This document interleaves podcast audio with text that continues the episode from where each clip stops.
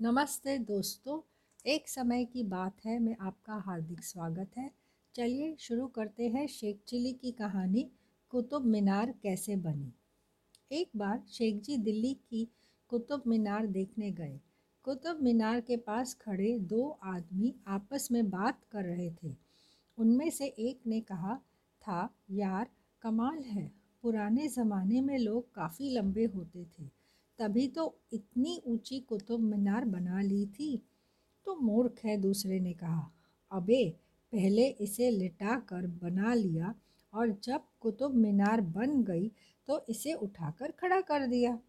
जनाब शेख चिली एक और खड़े उनकी बात बड़े ध्यान से सुन रहे थे।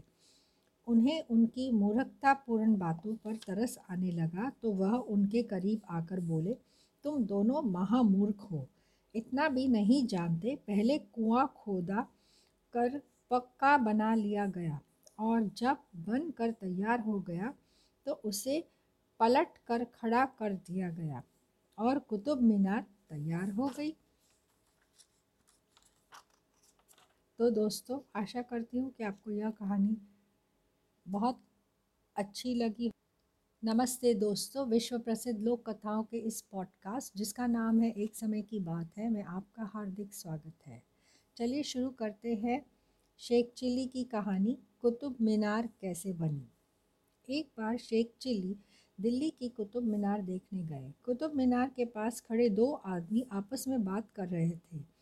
उनमें से एक कह रहा था, यार, कमाल है। पुराने ज़माने में लोग काफ़ी लंबे होते थे। तभी तो इतनी ऊँची कुतुब मीनार बना ली थी। दूसरे ने कहा, तू मूर्ख है। अब पहले इसे लिटा कर बना लिया और जब कुतुब मीनार बन गई तो इसे उठाकर खड़ा कर दिया।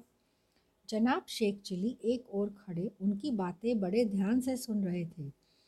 उन्हें उनकी मूर्खतापूर्व बातों सुनकर तरस आने लगा।